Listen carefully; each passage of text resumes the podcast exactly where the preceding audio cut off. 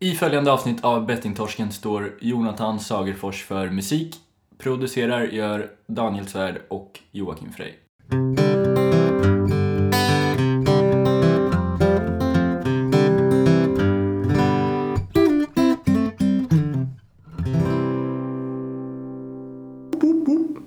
Avsnitt eh, 70 000. Nej, 76. 76. Ja, Klassiskt nummer. Bettingtorsken. Podcasten som eh, behandlar det viktiga ämnet om spelberoende spelmissbruk. Eh, man får följa vår resa Daniel. Ja, det får man göra. Hur går din, eh, Ja. hur går din resa? Var är du på väg? Söderut? Eh, ja, min resa är att eh, fortfarande påminna mig själv om min sjukdom spelberoende. Genom att jag besöker föreningar och, eller självhjälpsgrupper och eh, håller på med den här podcasten. Hur går din resa? Alltså, eh, resan går rätt bra. Får jag, får jag börja med att berätta om eh, eh, någonting traumatiskt jag har varit med om? Ja, såklart. Det eh, jag måste nästan göra det för att det har, det har bubblat i mig här. Jag måste dela med mig. Men, men menar du hade läskiga som du skrev att du ville prata om? Ja. Men då Ja, är det frågan om du, är- du känner dig trygg. Du är i en trygg miljö så att du inte blir skrämd av det här. Alltså jag sitter lite halvsvettig eh, från fotbollsträningen. Eh, Jag har inte hunnit eh, duscha än. Det här blir lite snabbt. Jaha. Men, men jo, jag känner mig trygg. Nej. Ja, eh, jag måste göra det. Och det var så här att eh, för några dagar sedan så, eller det är väl ett par veckor sedan nu, men eh, hur som helst så var jag hemma och eh, satt i min soffa och jag bestämde mig för att klippa mig. Klippa mitt Mm. hår, alltså. Och då... Eh, för, för, och då tänkte jag så här, då skulle jag först in till en eh, frisör, men eh, då tittade jag på mitt bankkonto och så fick jag lite andra planer. Eh, du vet hur det kan vara. Och då bestämde jag mig för att klippa mig själv då, hemma. Men det, var lite nervöst därför att eh, förra gången jag gjorde det så gick det riktigt eh, dåligt. Men jag tänkte att eh, ja, det kanske har- funkar bättre nu så jag började förbereda mig och så där då letade fram eh, den här apparaten som eh, finns. Och sen så klädde jag av mig då, som man gör, eh, helt naken. Därför att det är väldigt jobbigt om hår fastnar i kläderna. Och sådär. Mm.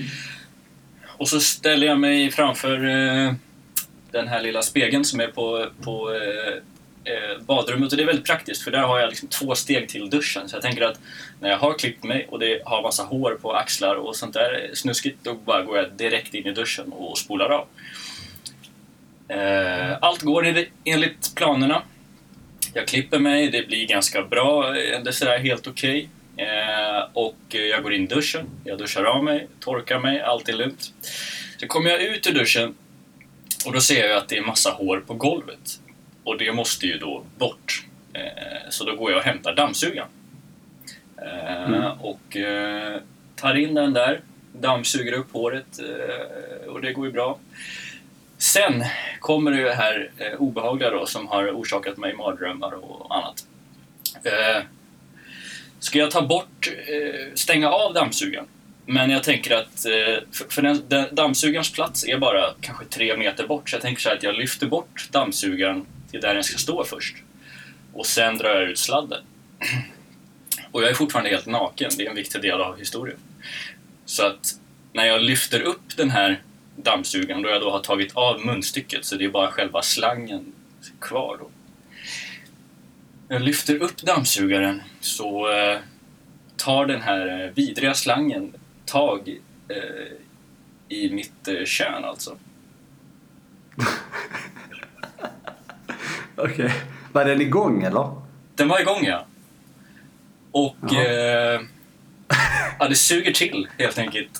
och och, och, och eh, ja, du kan ju förstå att det är, det är liksom en fruktansvärd upplevelse. Jag hinner ju tänka ganska mycket och eh, ja, jag hinner ju bli, bli, bli liksom rädd att jag, jag ska bli jag ska, jag ska förlora en stor del av, av mig själv. Eh, och, så, och sådär. Eh, och det här pågår ju kanske i två sekunder men det känns som eh, en oändlighet. Tills jag lyckas separera mig själv från dammsugarslangen. Eh, Och jag lämnar dammsugaren, springer ner till mitt rum i källaren i, i skräck och eh, klär på mig. Eh, springer upp, stänger av dammsugaren och där är historien slut. Eh, men det var, det var hemskt alltså. Kan Men vadå, så du bara lät dammsugaren vara kvar och du sprang ner i, i skräcken och gömde dig i, i källaren liksom? Ja, alltså jag var inte mig själv. Jag var, jag var, eh, jag var skräckslagen och... Eh, ja. Men alltså den stora frågan, var- var det, var det, själva, alltså, var det själva säcken som eh, följde med i? Eller var det... Nej, det var utan, utan säck. Ja, utan säck. Yes. Eh, Men då, då fick du ändå uppleva det alla killar eh, någon gång under eh, tonåren har tänkt att eh, kan, man- kan man utforska dammsugaren? Precis. Eh, ja. Men det var Åh alltså... jävlar eh, vad sjukt. och nu har det gått Men, eh, eh, en liten tid och jag kan ju då, eh, då skratta åt det här men det var eh, i, i stunden... Eh, det är inget jag, jag vill rekommendera till någon. Faktiskt. Ja men alltså jag har hört att det ska vara omöjligt. Alltså att det ska funka ens. Mm. Eh, Det är inte det. Åh jävlar vad sjukt. Ja, men eh, ja, det, det, är, det är trauma. Det kan man säga. Det är ett traumatiskt eh, ögonblick i ditt liv. Ja, den natten drömde jag att, att jag hade ett, som man kallar det, mobilt kön kan man säga, som var av, avtagbart som man kunde ta av sig och, och lägga ifrån sig och sådär. Och det, eh, nej. Men eh, fan, eh, fan vad sjukt. Det- Och hur mår du själv? Ja, det, det, det, ja, ja det, sånt har ju inte hänt mig direkt. Men det fan, stanna kvar på drömmar. För du berättade väl för ett tag sedan här om att du, att du drömde om att dricka sprit. Mm. Ja, vad, vad var det? Kan, kan du utveckla det? Jaha, Var, ja. var det en mardröm eller var det en dröm? Alltså en, en fin dröm eller var det en hemsk dröm?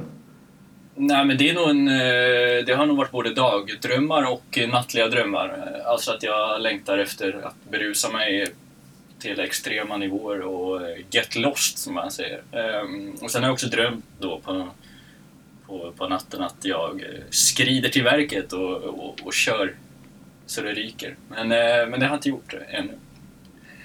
Nej, men, vad det, men du måste vara... eh, För det, du har ju varit nykter i många år ju. Mm. Måste varit, hur, hur har det upplevts? Eller hur är tanken? Är det ångestframkallande tanken efteråt? Eller hur? Eller vad är det som... Nej, alltså, Känner du bara att du vill vara crazy? Eller vadå? Nej, men det är ju... Alltså i stunden så är det väl att eh, man känner en tristess över eh, livet och vardagen och vill eh, ja, ta, sig, ta sig till någon annan plats liksom. Och då är ju spriten eh, ett lätt alternativ. Men eh, så, så vet jag också att eh, jag är ju en av dem som eh, Ja, om, och, om jag tar det steget så, så kommer jag ju ta det fullt ut och eh, eh vara full stora delar av, av dygnet. Så att, det vill jag ju inte då. Så då, då skiter jag i det. Men det, det är en lättnad varje gång man liksom klarar av att avstå. Men det är Ja. ja. Ja, för jag brukar ju själv drömma om... Eh, eh, alltså jag, det är ju flera gånger, inte nu var det länge sedan, men det var en period där jag drömde väldigt mycket om att jag spelade. Mm, Igen.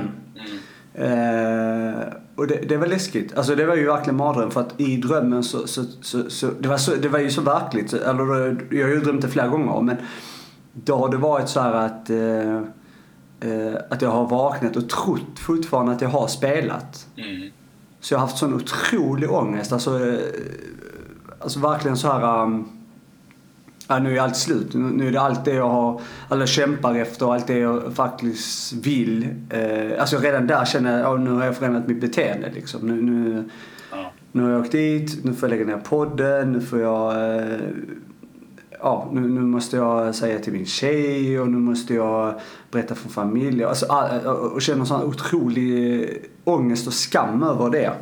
Och det har ju hänt till och med, alltså som sagt, att jag vaknat upp och trott att jag har gjort det. Så att jag har mått sjukt dåligt ganska länge innan jag fattat att det var en eh, dröm bara. Eh, Det är läskigt. Och det, är lite det jag tänker också om det här. För, det är ju en del människor som säger att det bästa de gjort är att de har tagit ett återfall. För att ja, det är något som har hänt i livet och det har varit en ventil typ. Mm. De är medvetna om att de har gjort det. Jag, jag kan inte tänka det alltså. Det... Men vad, vad säger de då eh, när de säger att det är det bästa de har gjort? Är det att de liksom lär sig en läxa? Och... Ja, att de måste fortsätta hålla sig, eh, alltså påminna sig själv och, och kanske då eh, fundera på sitt beteende liksom. För att det är något som har lett till att de har gjort det. Alltså det har varit kanske en period där de har jobbat mycket eller mått dåligt under en viss tid.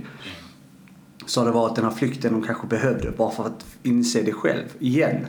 Så att då har de tänkt att nej men eh, att det är liksom, ja men att, att jag måste påminna mig. Eh, Mm.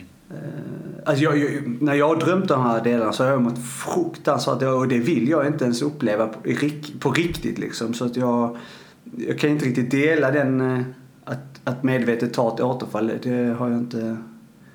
Ja, man vet ju aldrig heller. Det är mycket som kan hända i livet liksom. Mm. Eh, alltså eh, hur man mår. Men, men jag vet att det kommer aldrig komma något bra av det. Nej, men tror du inte att de här människorna som säger så menar att de kanske har varit spelfria länge och lite grann tappat eh, respekten för eh, mekanismerna och sjukdomen och att det blir en, en brutal men kanske en nyttig eh, påminnelse om vad, vad det är för något? Ja, jag tror det. Eller så tror jag mer att de har förändrat sitt beteende till det gamla fast kanske inte har spelat. Alltså det är något som har hänt. De kanske har börjat ljuga igen eller mår dåligt i att de har jobbat mycket och stressat och liksom inte varvat ner. Och, det kan vara vad som helst. Jag, jag vet inte. Jag har hört det från några liksom. Jag, mm. och, och ja, jag, det, det är en intressant eh, intressant eh, syn som de har på, på just det. Men, men jag, jag känner inte att det är något för mig liksom. Eh, inte en, en tanke på hur jag själv har mått i de här drömmarna liksom. Mm.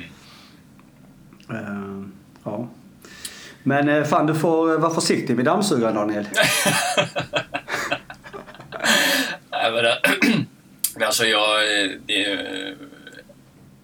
ja, jag, är mållös faktiskt. Det var, det var sanslöst obehagligt. Men, eh, men nu vet jag det och eh, eh, lärdomen är väl att lyft aldrig eh, upp en dammsugare när du är naken. Om du är lagd åt det hållet att du kanske gillar att städa naken och sådär. Det finns väl de kanske också. Ja, ä- eller lyft inte upp en dammsugare som är igång när du är naken. Precis, kanske. precis. För du hade ju kunnat lyfta den om du hade varit naken om den inte hade varit på för då hade det inte hänt så mycket. Ja, exakt. Ja. Det är farligt. Den har ju en sån här sugnings... Alltså det suger ju upp grejer om den är igång tänker jag. Så, ja. Ja, det gör ju det. Det är lite tanken med uppfinningen. Men du, en annan eh, reflektion från min del, eh, eller från min sida. Jag går ju i skolan som du vet och eh, nu eh, jobbar vi med eh, psykiatri och social, eh, olika psykologidelar då. Mm. Eh, Kognitiva och, och biologiska och då social psykologi. Och det var en sak, eller allt är ju intressant. Det är skitintressant rättare sagt. Men, men eh, det var en grej som jag tänkte på, som jag gärna vill fråga dig om. Eh, Vet du, eller vad är, du går ju i skolan ju. Ja, jobbar i Alltså skolan. du är lärare. Ja, du, du jobbar i skolan, ja. Eh, Så du vet ju, och du, det här är kanske något som ligger nära dig själv för du kanske hade några känslor och upplevelser kring det här när du var barn. Men du vet ju att man byter ju klass vid olika tillfällen i, i, i barndomen ju. Mm. Eh, vet du varför man gör det? Eller har du någon teori varför man gör det? Varför man byter klass? Ja, alltså för, för min del när jag var yngre så, så, så var det ju en otrolig sorg när jag lämnade min ena klass till en annan. Och det var lite halvsorg när jag lämnade till gymnasiet sen. Så det var ju från sexan till sjuan, sjunde klass, så, så bytte man ju. Och sen då från nian till gymnasiet så bytte man igen. Mm. Ehm, eh, jag vet inte hur det är i Kalmar där men, men eh, så, så var det i alla fall i, nere i, i, i eh, Arlöv då, där jag kommer ifrån. Men vet du varför man gör det? Eller hur, hur, hur, vänta, vi kan börja så här. Hur, hur känner du när du har gjort de här bytena? Ja, men, eh, jag minns att jag kände, jag bytte ju klass en gång. Eh, första gången jag bytte klass var jag ju bara nio år gammal när vi flyttade och då, det var ju, det var ju jätteläskigt på många olika sätt. Men sen, så det, men, men sen minns jag också när jag bytte klass Eh, kom jag in väldigt bra i min klass där då i, i andra terminen i tvåan. Men sen när man bytte efter sexan upp till sjuan så minns jag också att det var... Jag var väldigt orolig och liksom rädd och nervös och sådär. Jag var en osäker eh, person på den tiden och, och då... Ja men det var ju väldigt mycket nytt med högstadiet och man tyckte att alla där som gick där uppe var så mycket äldre och, och, och tuffa liksom och man var ju lite nervös. Eh, så att det är mest en oro som jag, som jag associerar det med. Faktiskt. Mm. Ja, men att man ska komma in bra i gänget du vet, och hitta kompisar och så. Ja. Vet du varför? Har du någon teori varför man gör det? Eller varför, varför det är uppbyggt så? Ja, du menar varför man inte bara fortsätter, flyttar upp en klass ett hack liksom? Och Ja, att man, man alltid har samma klass för man är ju samma ålder ju. Ja, precis. Eh, nej, jag... Alltså det är väl kanske att... Eh, för det skulle kanske kunna vara att ofta man byter från mellanstadiet till högstadiet så byter man kanske skola. Alltså, man, det gjorde vi i alla fall. Det var en annan byggnad, en annan skola. Eh, men nej, jag vet inte. Har du någon Mm. teori? Ja, Jag har en teori kring det. För det, det vi, jag har läst mycket om socialpsykologi. Allt är intressant och jag lär mig mycket av, av allt. Men, men här är en grej som jag tänkte på som jag tyckte var väldigt spännande. Eh, För, att, ja, för mig var det här också en väldigt stor händelse och, och jättemånga blev ju väldigt ledsna när vi gjorde de här bytena. Liksom. Mm. Eh, gymnasiet kan man förstå lite för det är så då är det en inriktning och kanske en intresse som vissa har så att då följer man ju det kanske. Ja. Om man kommer in på den linjen då. Men eh, det som är jävligt spännande här det är att en stor del av socialpsykologi handlar ju om, om vad det är för roll man har. Alltså du har ju en roll eh, eh, i din familj där du är den personen du är. Sen har du en annan roll eh, när vi träffas kanske. Alltså du har ju inte samma roll. Eller alla har ju. Vissa kan ju bemästra det. Att de har samma personlighet eller samma roll överallt. Men det är väldigt svårt. Mm. För att är du sedan på arbetsplats har du en annan roll. Har du en flickvän kanske du har en annan roll. Och sen, för då är du kanske man. eh, Eller ja, kvinna till din partner. Och sen så är du då kanske pappa eller mamma. Eh, Mm. ja, var du än kommer i fotbollslaget har du en roll och så här. Och det är det här som är väldigt spännande nämligen för att jag tror hela skolväsendet är uppbyggt strategiskt för att du ska kunna få möjlighet att byta roll.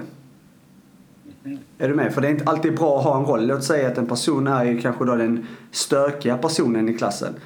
Den har ju möjlighet att kunna bli en annan pers- alltså få en annan roll i en annan klass. Ja, att eh, alla ska få... eh, Att man ska bli socialt eh, utmanad liksom.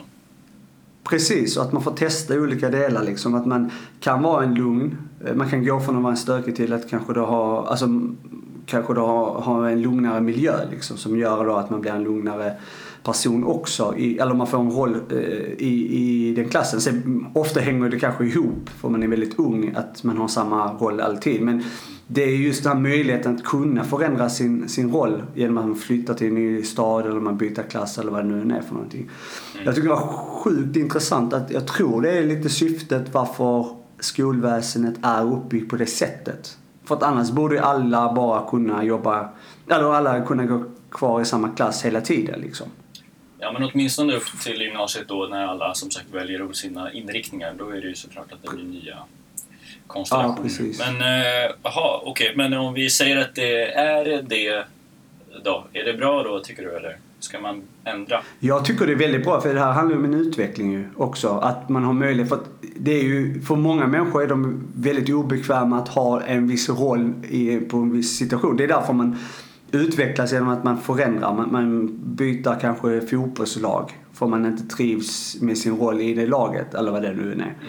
Eller man kanske då ähm, gillar inte sin roll i sitt förhållande. Alltså det, det är något som har hänt. Man, man trivs helt enkelt. Man är person som man kanske inte egentligen borde vara. Jag tror allt det här hänger ihop också i en flykt, alltså just spelberoende. Alltså är de uppväxt med det, det är ju en identitet som också hör ihop med, med social psykologi. Att du har en identitet där man då är en spelare eller vad man nu kan, kan vara till exempelvis. Så har man växt upp i den normen så, så har man det liksom. Men trivs man inte på olika platser eller var man än är någonstans så är det ju lätt att man flyr in i det man känner, man har identitet i. Mm. Förstår du? Så att jag tror att allt det hänger ihop. Det jag tror det är väldigt viktigt att, att förstå det här med rollerna. Ehm, Men ja. eh, det, det är ganska intressant för att vi var ju inne på någonting som i alla fall eh, liknar det här i, ja det är rätt så många avsnitt sedan, men vi pratade ju om det här med arbetsplatser, om man ska byta arbetsplats eller inte eh, oavsett om man, om man trivs, kommer du ihåg det? Ehm, och jag, jag tyckte då att kanske att man skulle byta eh, efter några år oavsett om man trivs fantastiskt bra och du tyckte att man skulle stanna om, man, om jag minns det hela rätt. Liksom. Men det är ju lite samma Mm. grej då, att eh, söka sig till den här, tvinga sig till utvecklingen och utmaningarna.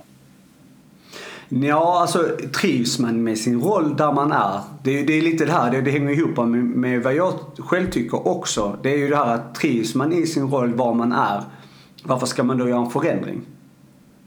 Det, det är så här, visst det handlar om att man kan utvecklas, men man kan utvecklas på andra plan. Man behöver inte göra en sån radikal förändring. Alltså man behöver inte byta förhållande bara för att man tycker om sin tjej.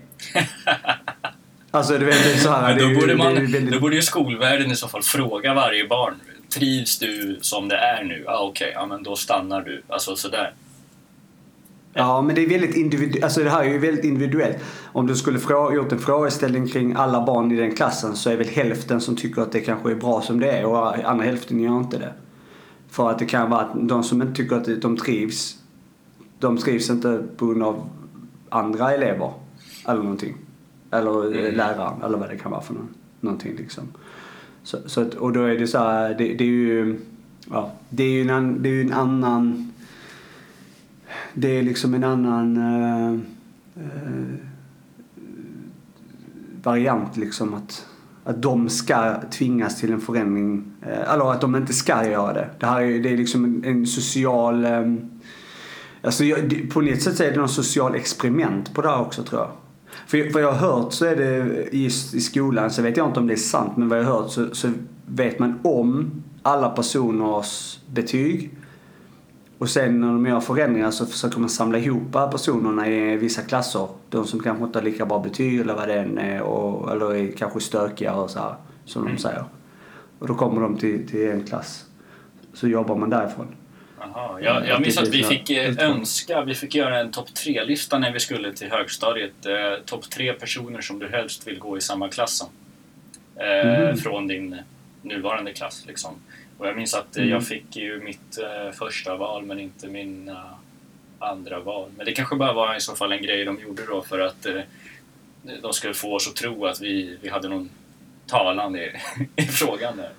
Ja men det kan ju vara att vissa påverkar varandra negativt liksom. Ja, I skolan. Det- Eh, Så att man, man vet att tre personer så är det två av dem som påverkar varandra negativt. mm. Så måste man splittra på dem liksom. Men spännande det du sa med sin tjej där och eh, flickvän eller pojkvän eh, eller så. Ah, Då kanske man också ska applicera det där då. Att man, när det går som bäst och man trivs som bäst tillsammans, då, då går man skilda vägar för att utveckla sig.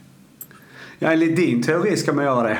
Ja, man säger så "Åh, jag, man, man kanske till och med man går ner på knä liksom. Och så, så tycker ens partner blir helt rörd. Ja, han ska fria. Så bara, jag kommer nu att lämna dig och gå vidare för min utvecklings skull."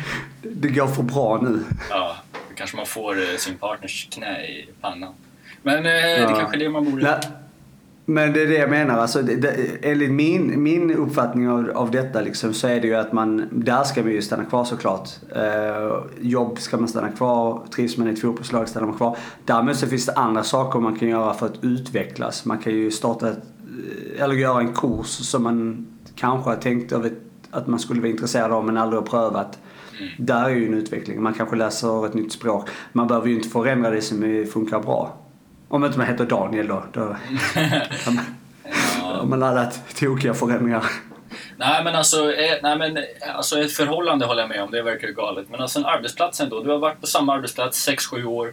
Du trivs bra, du kan allting, allting går på rutin bara. Det är en enda, en enda stor jävla rutin hela grejen. Liksom. Är det inte då dags att, att bara byta för att komma ur sin eh, comfort zone? Ja, alltså det är så här, är det, är, är det, funkar jobbet bra du har en jättebra rutin, du kan allting och du trivs med dina arbetskamrater och allting. Då vet du att när du går hem från, från jobbet så är du klar. Då kan du göra andra grejer på hobbyn, alltså efter jobb. Det, det är ju en, en, det är som att sova. Bara för att du sover skö- skönt i din säng så behöver du inte byta säng. Alltså, Ah, svag jämförelse.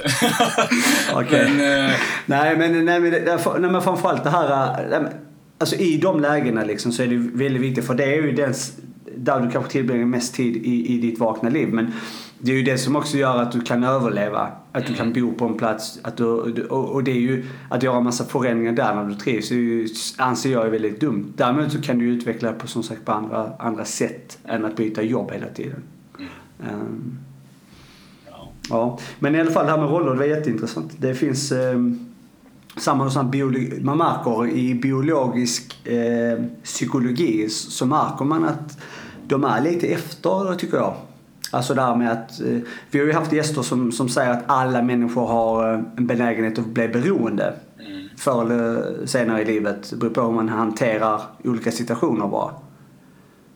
Det, det tycker jag är väldigt rimligt. Jag, jag anser också nästan samma kanske. Men då, med biologisk psykologi så handlar det ju väldigt mycket om arv och så här. Och, mm, jag känner att det finns ju många som, som har kanske det arv i, alltså i sitt DNA och så vidare som, som är ehm, där man är liksom redan innan eh, man föds eh, så vet man om att den här personen har väldigt stor anlag till att bli beroende men blir inte det. Mm. Eh, båda personer kan vara beroende. Men ändå blir personen inte det. Då ska ju egentligen personen till 100% vara det. Men sen är det ju andra faktorer med samhället eller allt runt omkring omgivning och så här. Men ja, det är mycket där som jag tycker de borde förbättra. Mm. Mm. Men är det någon som tycker annorlunda? Eller den teorin är det väl, håller väl alla med om att alla, alla människor har eh, mer eller mindre benägenhet att bli beroende av, av grejer. Ja, alltså enligt... Det är väl ingen som säger att, eh, att vissa personer är helt skyddade. Det finns. Ja, jag vet inte exakt hur de tolkar det där. Det är en intressant fråga. För att det handlar väl mer om bå- båda föräldrarna inte har ett beroende. Mm. Då ska ju sannolikheten vara väldigt låg, va? Eller? Men alltså, allt verkar ju handla om de tidiga åren. Liksom. Jag såg till exempel häromdagen en, en eh, debatt på TV om eh, legalisering av cannabis, då, ja eller nej och så här.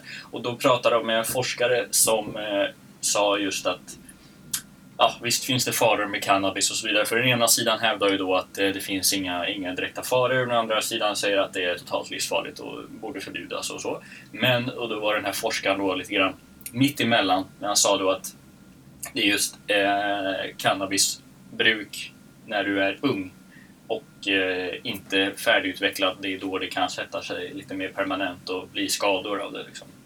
Eh, och det har vi väl kommit fram till att med, ja, det är samma med spel. Liksom. Att du ska ju helst kanske försöka undvika eh, kontakt med den världen tills du är färdigutvecklad och har ett konsekvenstänk och sådär. Mm. Ja. Ja. Så att man ska helt enkelt stanna inomhus tills man är 30-35 eh, utan kontakt med omvärlden. Mm. Eller 25 plus, kanske. Ja, 25 plus. Ja. Eh, ja, jo men så är det. Eh, fan du, alltså jag, jag har tänkt på, eh, har du läst alla artiklar alltså? Eh, om, Eh,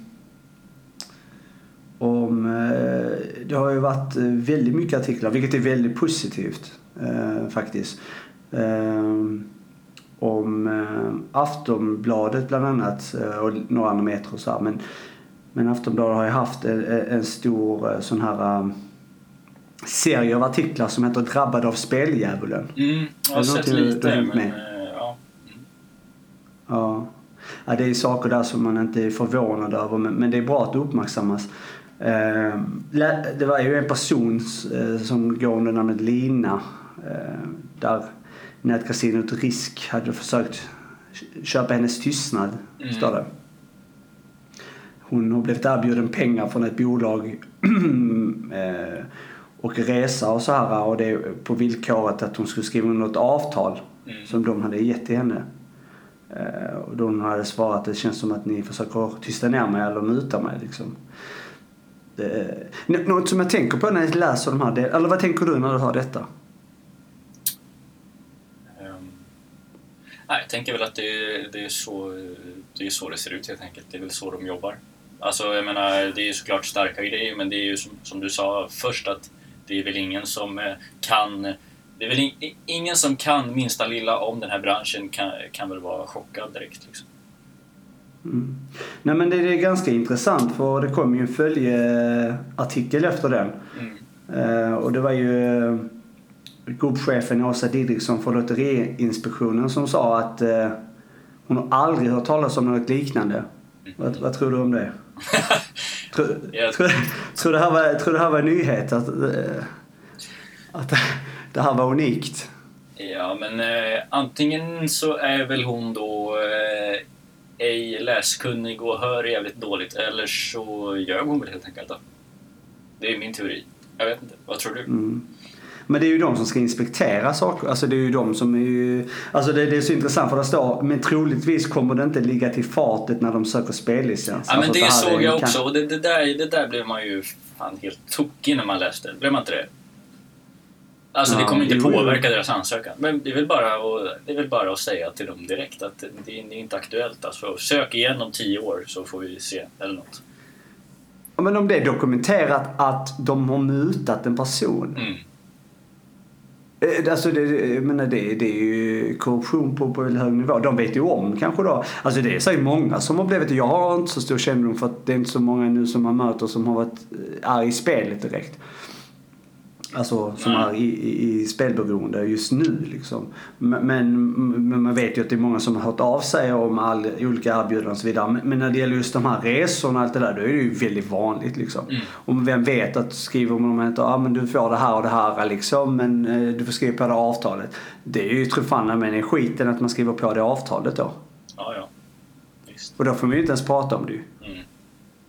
För då blir det juridiskt och då åker du i finkan liksom om du bryter det.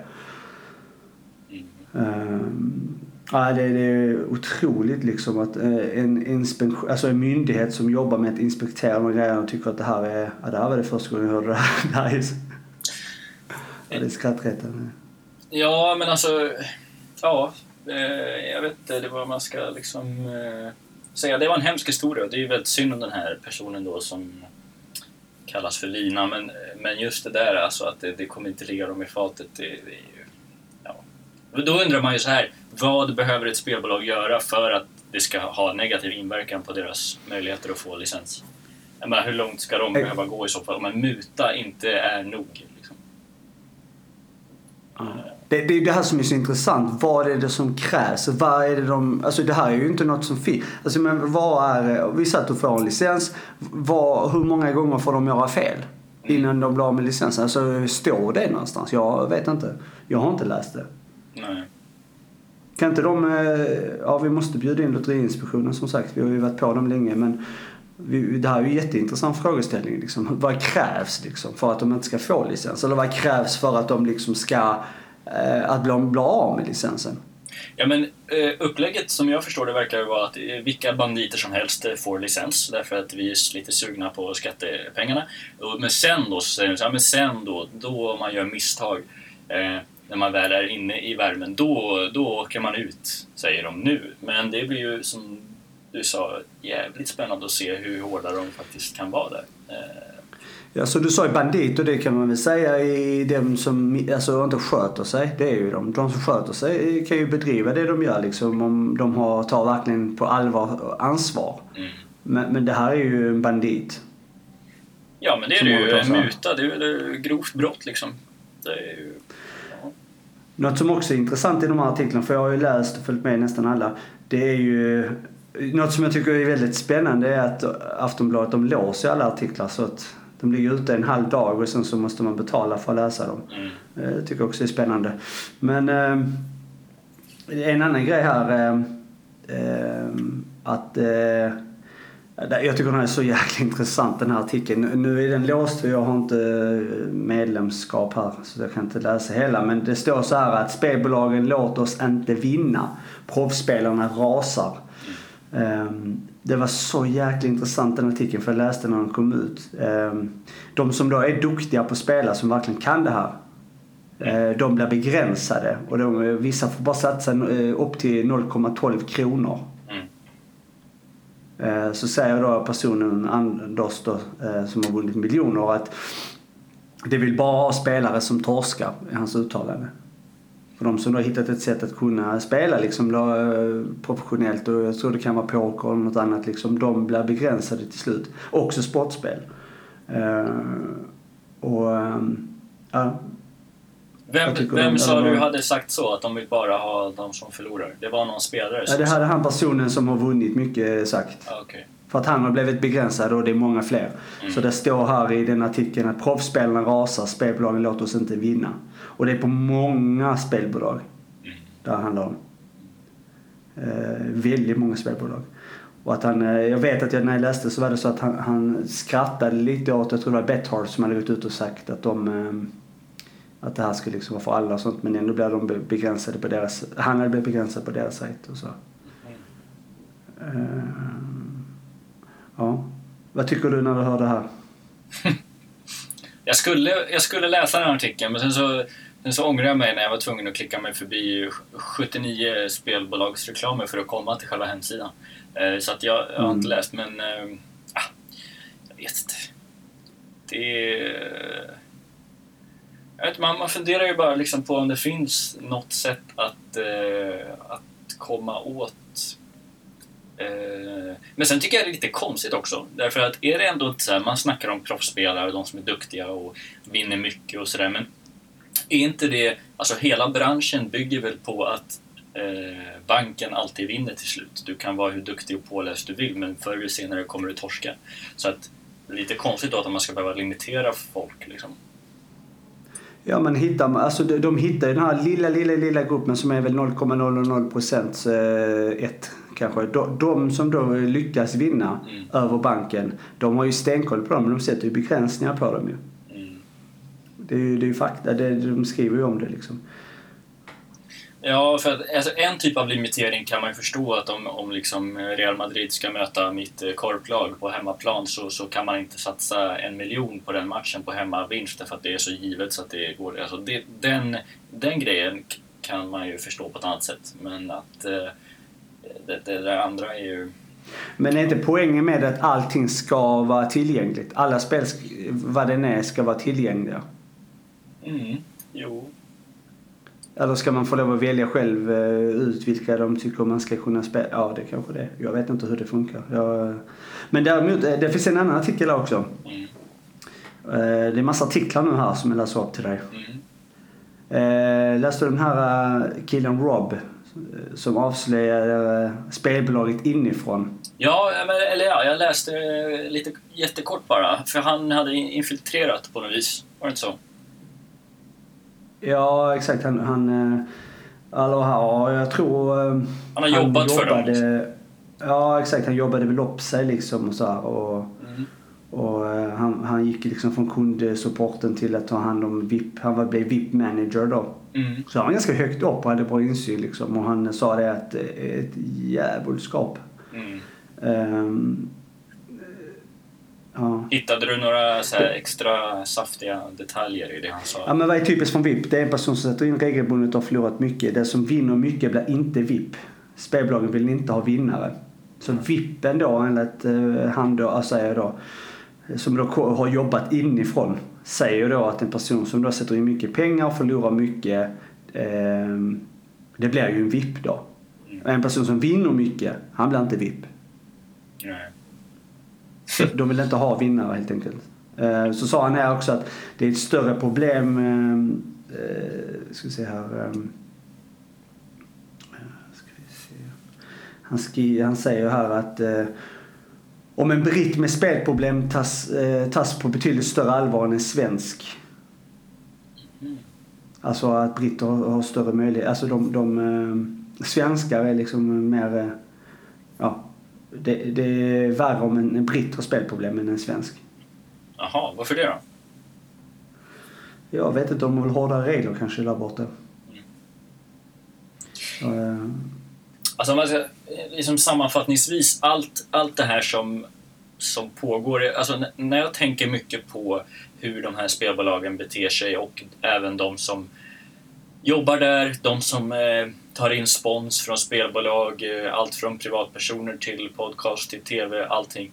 Jag bara funderar på så här, eller jag, jag brukar oftast landa i till slut eh, att jag tycker eh, väldigt, väldigt synd om dem. Alltså det måste ju vara så enormt förvirrade människor som alltså bokstavligt talat ju går över lik för att få den här extra eh, tillväxten och, och eh, ja, de extra pengarna och den materiella lyxen. Alltså det finns ju inga, finns inga gränser för de här människorna och det är ju otroligt läskigt alltså. Och, men sen så, menar, de måste ju innerst inne må otroligt dåligt, tänker jag. Ja, det är ju ledningen som bestämmer det här säger han också, att eh, vem som blir. Men det är så här, eh, eh, det som är intressant så att duktiga spelare blir alltså inte VIP. Det, det, kanske, det kanske inte får spel överhuvudtaget alltså. Um, om de får nyss om att, eh, alltså om spelbolag får, får nyss om, om att någon regelbundet vinner stora summor i fotbollsmatcher och så här, så limiteras man. Så det går ihop med den andra artikeln då. Det innebär att det finns en gräns för hur mycket man kan, kan satsa och vinna. Eh, är man duktig på kasinosidan så låter man, det vara, låter man det vara men det är ju också för att det är ju andra, andra algoritmer liksom. Det, det är ju mm det är ju kodat och programmerat. Så, men när man är en duktig spelare inom sportsbetting och vi märker att den här kunden kan spela och gå plus, då, får man, då blir man limiterad eller avstängd. Så bara, hur, motiverar man hur, hur motiverar ni detta för spelaren? Eh, eh, säger han då att... Eh, eh, nej, nej, det står så här, eh, blir det arga. De flesta, de, de flesta är vana vid att det händer. Så de, de är vana vid när de blir spärrade och limiterade. Det är de vana vid. Otroligt ja. alltså. Ja. Det är så det ser ut. Men jag är faktiskt också en bekant till mig som har jobbat för spelbolag som eh, berättar exakt samma saker. Som berättar alltså om att, eh, att de... Ehm, eh, eller då, det var länge sedan nu då. Det var några år sedan. Så, så berättade de att de... Att de, eh, hon hade som jobb att se till så att personer verkligen eh, inte slutar spela. Mm. Helt enkelt. Det var hennes jobb. Men tror du att alla bolagen jobbar så här eller, eller är det eh, vissa bara som kliver över gränserna? Ja, det är ju... Ja, det vet jag faktiskt inte. Det är svårt att säga. Vilka de här spelbolagen är, men, men eh, det finns ju en jävla massa. Ja, men, vi kan väl utgå då från att alla, är, är alla jobbar så här eh, och eh, beter sig lika illa så får de helt enkelt ringa upp oss och komma hit och, och berätta om det på något annat sätt. Mm. Så vi vänder på hela juridiken. De är alltså skyldiga tills motsatsen bevisas. Ja, det får man väl säga då. Vi har ju haft det spelbolaget också hos oss och de... Eh, Men vi har ju bara haft de här snälla vet du, som är då världens, vad är de, bäst i världen på spelansvar och goda krafter och så. Det är många som tävlar om den platsen. Eller det är många som, det måste vara många eh, första platsinnehavare. Det är så här alla ettor. Ja, och så, så undrar man ju vilka de här som är, har lite så här eh, shady business för sig, vilka de är. Därför att eh, alla man träffar och man pratar med dem, då är de väldigt eh, godhjärtade Så då undrar man mm. liksom, vart är de här fula fiskarna? Det måste vi ta reda på. Metro hade en annan spännande artikel. Det var systemutvecklare Alexander Forselius mm. som beslutade att han aldrig ska arbeta för nätkasinon eller bettingsajter. Mm. Han har också sett saker inifrån kan man säga. Eh, antar jag. Jag har inte läst hela artikeln än men... Eh, men han utvecklar i alla fall grejer. Det är bra om fler... Eh, de vet ju om det också, de som, som utvecklar de här systemen vet ju om också att de vet ju att man kan ju inte vinna. Liksom. Mm. Ja, många artiklar i alla fall som har skrivits om den sista, eh, sista veckorna här. Eller senaste veckorna.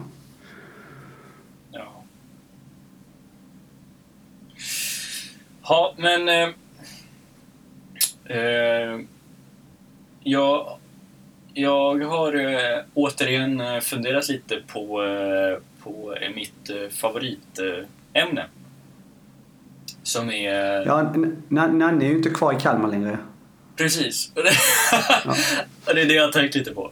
Nej, det är det inte. Men, men det fan, glädjer mig ändå att du ändå... Att du, alltså, du har ju engagerat dig mycket på slutet här.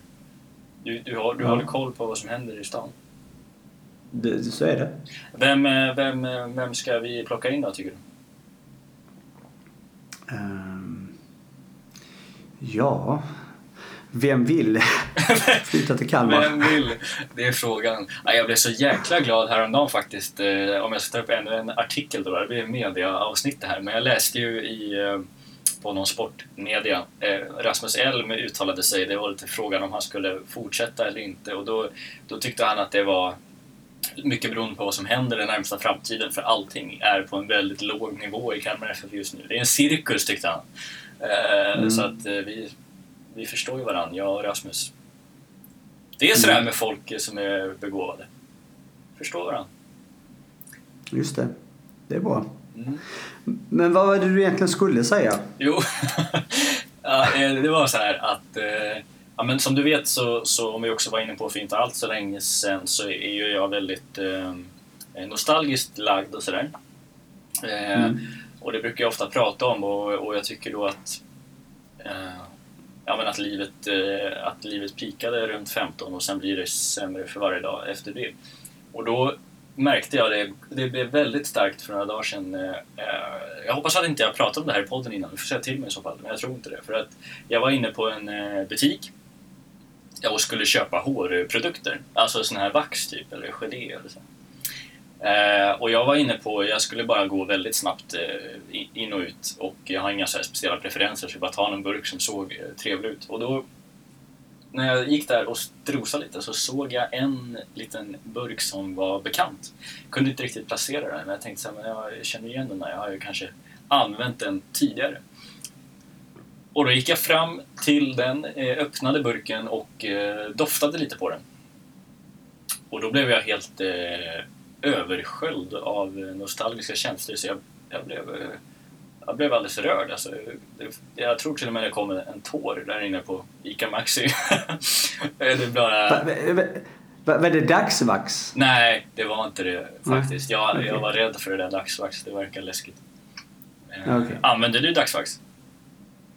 Ja, någon gång. Men det var jävla svårt att ta bort. Man fick använda, eh, vet du Yes ju. För. Har du, har du gjort det? Ja, men det var tvungen. Alltså det var ju så fettigt. Du vet, schampo tog inte bort det. Det gick inte. Nej, men det var i alla fall en fa- annan eh, variant. Men, men samma sekund som jag drog in den här doften så... ja, Jag bara blev helt översköljd av nostalgiska känslor och fick upp massa minnen och minnesbilder från min eh, tonårstid och sådär när jag hade det här. Och det var, eh, det var ju fruktansvärt. Alltså. Men, eh, men, jag, men jag, jag, jag vill ta upp det bara för att jag har bestämt mig för att jag måste börja bearbeta det här på något sätt och komma vidare. Därför att det är inte hållbart liksom. Och, leva i det förgångna. Man måste ju kunna uppskatta nuet och... Ja, Men, men hur ofta kommer de här känslorna? eh, ja men jätteofta Så en faktiskt. terapipodd. Ja, hur tänker du då? Ja, ja men eh, alltså ofta. Det är kanske... Ett par gånger i veckan är det ju minst. Där jag tänker Okej. på...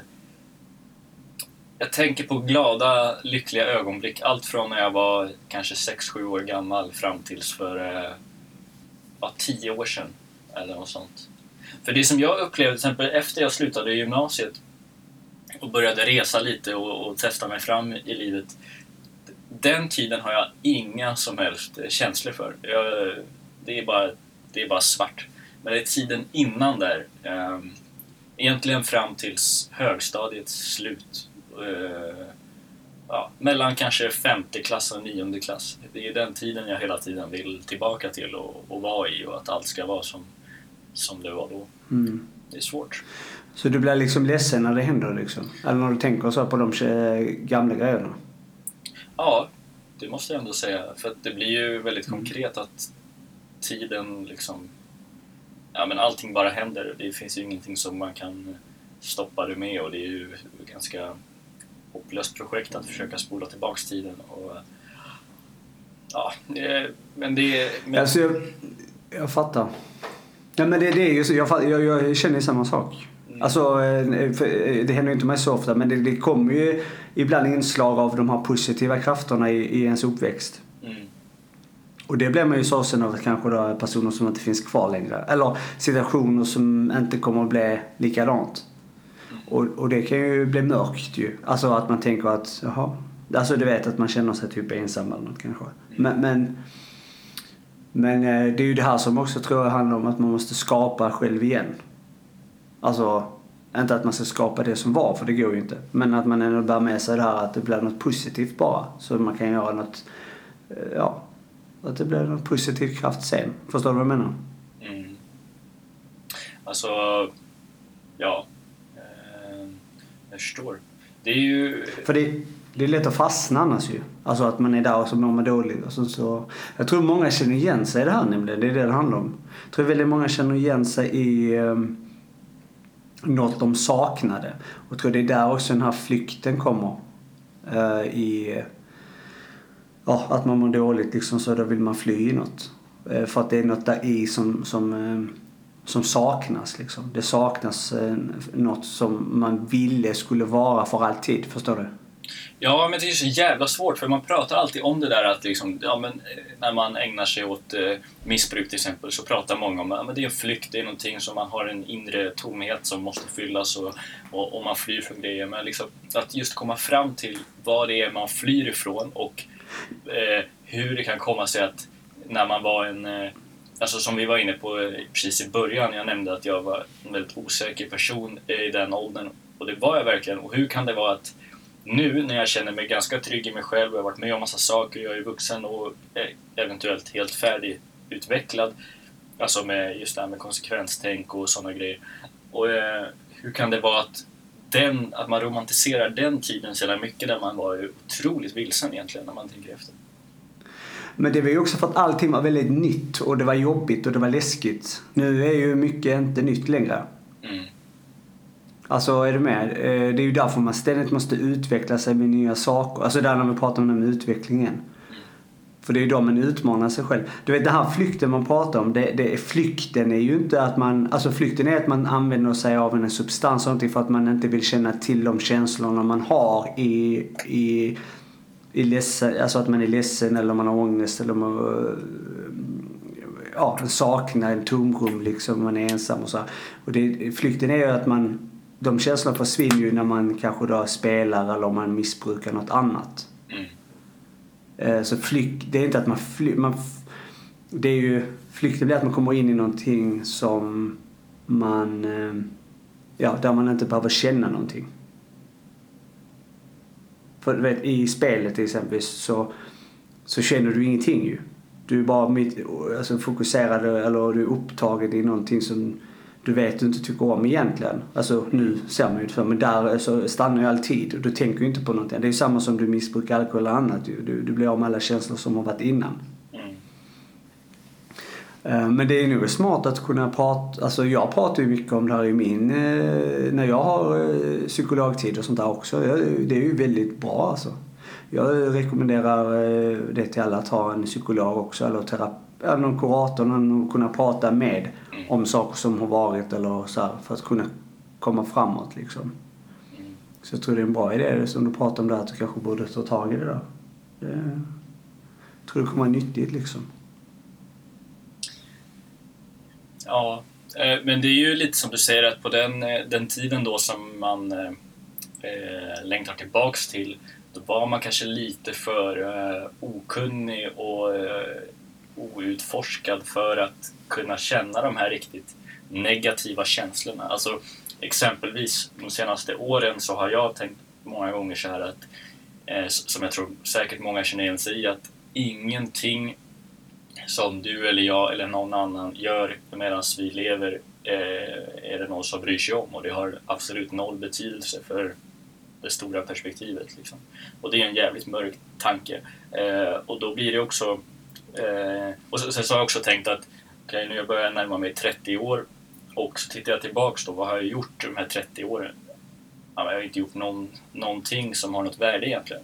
Och då och när man kommer, när man, de två tankarna kombineras, alltså, då, då blir det ju jävligt eh, dystert. Jo, men det är ju, det, det är just det här, eh, alltså det, det, om man, det är ju lätt att man fastnar i sådana tankar ju. Det, det är inte så svårt alltså, att räkna ut. För då är helt plötsligt man inne på den här eh, som egentligen är en, en punkt som jag har här med, med det här med jämförelse. Liksom. Men det får vi kanske ta ett annat avsnitt. Eh, men, men eh, om man egentligen då ska vara krass, det är därför man behöver prata med någon. För att du vet ju egentligen om att det du gör nu idag med det vi håller på med just nu är ju något som hjälper både dig och mig men hjälper andra människor också. Du vet, det finns alltid positiva saker runt det man har gjort under alla år fram till idag. Eh, man är en fantastisk bror, man är en fantastisk son, man är en fantastisk vän. Man, alltså det finns så många positiva saker du vet. Men det är det man glömmer bort i de här tankarna ju. Ja men de där grejerna...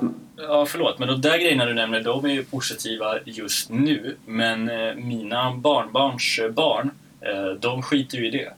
Och när jorden mm. en vacker dag liksom går under eller vad som nu kommer hända så det är ingen som bryr sig. Liksom. Förstår Nej, men det är där du har fel ju. Mm. För att saken är så att dina barnbarn, barnbarnsbarn, alla minnena av dig eh, på ett eller annat sätt kommer att leva vidare. Det, det formas ju vem du är idag och vem du kommer vara när du eh, checkar ut härifrån. För då kommer det finnas minnen om vem, vad du har gjort. Och har du betett dig som en jävla idiot och åkt omkring och inte brytt dig om något och liksom varit en eh, pest i samhället eller vad man kan kalla det. Eh, eller där du aldrig velat jobba med dig själv, när du inte kommit till insikt om dina problem, där du faktiskt kan bidra till bra grejer till människor. Det är de här krafterna som lever vidare i minnena sen. Så att du kommer ju komma till, till dina barn som sedan kommer till barnbarn och farfar han var en fantastisk man. Alltså du vet. Men, eller din eh, bror. Alltså det, det går ju alltid vidare du vet. Men, att det var en bra människa, han ville gott, han ville väl och så skapade en, en podcast om det här. Alltså du vet det finns ju alltid bra grejer som... Om, men, det, det, det är därför de här mörka tankarna försvinner, ska försvinna tänker jag. Eller de, ja, de får ju finnas ju men, men att de är inte på riktigt. Men är det verkligen så då? För att jag skiter fullständigt i vad min farfars far sysslade med. Alltså det är ju, jag, jag vet inte ens vem han var. Jag är helt ointresserad av det också. Kommer det inte vara samma för mina pappa, nu, kommer din, nu, nu kommer din pappa bli arg, kanske. ja, jag får ta men, den eh, konflikten. Ni, jo, men det, det, är ju något man bär med sig. Jag bär ju med mig hur min farfar och far, min farfar och min morfar varit sen. Liksom, och min mor och min farmor liksom. Och de kommer ju mina barn och deras barn vet om. Din mormors mor, alltså, vad, vad pysslade hon med? Ja men hon känner inte så mycket till. Det är ju för att mina föräldrar kanske inte varit så intresserade av att prata om dem. Typ. Nej, jag, men, men, men, det jag menar ju. Därför att det är man ju inte. Alltså jag menar så här, när tiden får gå tillräckligt länge, då är det ingen som bryr sig. Jo men det var väl inte så många som gjorde mycket mark, alltså var inte så markvärdiga vid den tiden. Nej men det låter kanske taskigt. De har ju format det vi har idag, det ska vi fan tacksamma för. De kanske uppfann elektriciteten, din mormors mor. Jag vet inte. Ja men alltså hela välfärden är ju tack vare dem. Mm. Som var förr. Vi ska vara jävligt. Vi var ett fruktansvärt fattigt land där alla flydde förr. Nas äh, nazisterna menar du? Bort. Nej. Ja... Nej, alltså de nassarna som allierade sig med Tyskland och gjorde att vi undvek kriget, det är väl tack vare dem vi har välfärd? Uh, nej, jag tror inte det va. Uh, vi får nu gå tillbaka till Per Albin Hansson och de andra gubbarna från förr. Nej men vi pratar om liksom på den tiden när Sverige flydde från, uh, svenskan flydde från Sverige för, för, att det var fattigdom och svält och det fanns ingen sjukvård, ingen skola, utbildning knappt och det fanns ju ingenting.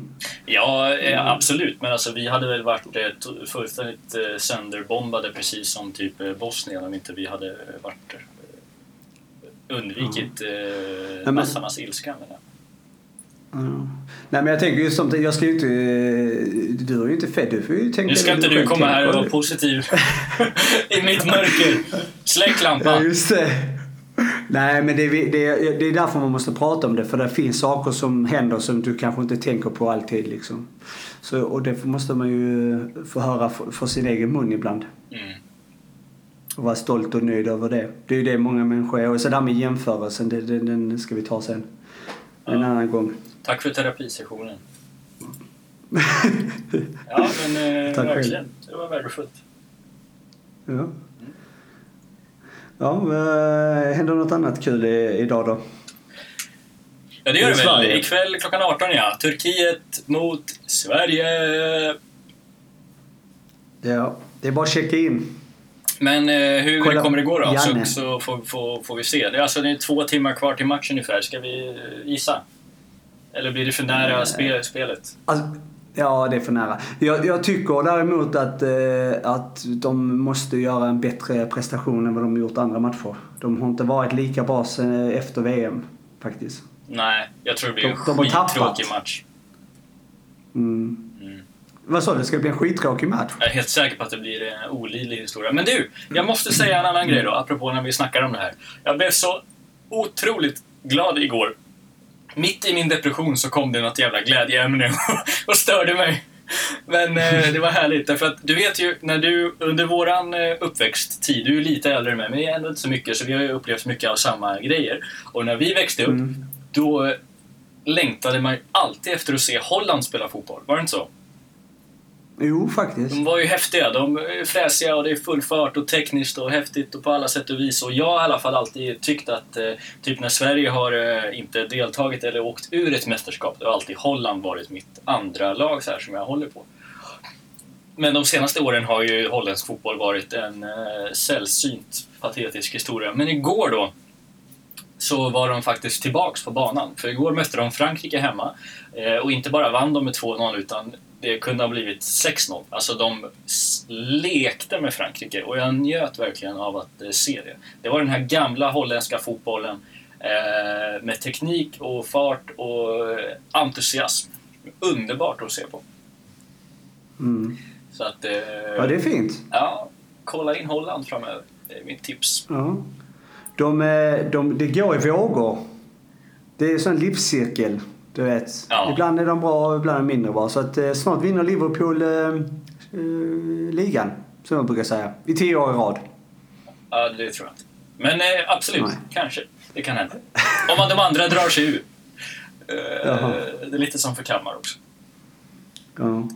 Men du, en annan sak också som jag tänkte ta in lite snabbt innan. En cred till... Eh, eh, till... Eh, ja men offside har vi ju pratat om ju. Jag tror det är bra liksom det här med reklam. Reklam är, inte bra, det vet vi om. Men eh, vad heter det? Eh, jag vill också, vi har ju snackat om Charlotte Kalla, hon har tagit eh, ställning. Men nu också Hanna Öberg, en annan eh, eh, ja, skidtjej. Ja, jag läste Tjejer är smarta, Ja, de är det. De är det. Ja. Då hon har också tagit eh, ställning till att vägra spelbolag och jag tycker det är bra. Eh, faktiskt. Verkligen. Personligt. Däremot så tycker jag lite eh, kanske är ledsamt att, att läsa om att eh, Ja, eller vi vet ju om att Svenska Spel sponsrar ju allt annat. Men, men eh, det är ju en annan femma. Men det är bra att de privat faktiskt vågar ta ställning. Men det var ju kul, jag vet inte om du läste under den artikeln, då, då, då gav de ju exempel på två idrottare som har valt att bli sponsrade av spelbolag och två idrottare som har valt bort det då. Och då var det ju de som Mm. har valt att bli det var ju Zlatan och Sara Sjöström. Och Det var underbart det här citatet av eh, Sara Sjöström. Ja, det finns ju problem med spelberoende, men det finns ju också de som tycker det är kul att spela på matcher och sånt. Det var liksom hennes, eh, det var hennes motivering för att det ändå är, är vettigt Ja. det, det, det finns några som tycker det är kul. Ja, Mm. Ja, ja. Det är... Ja, så kan det vara. Men i alla fall grymt, Hanna. Snyggt jobbat. verkligen.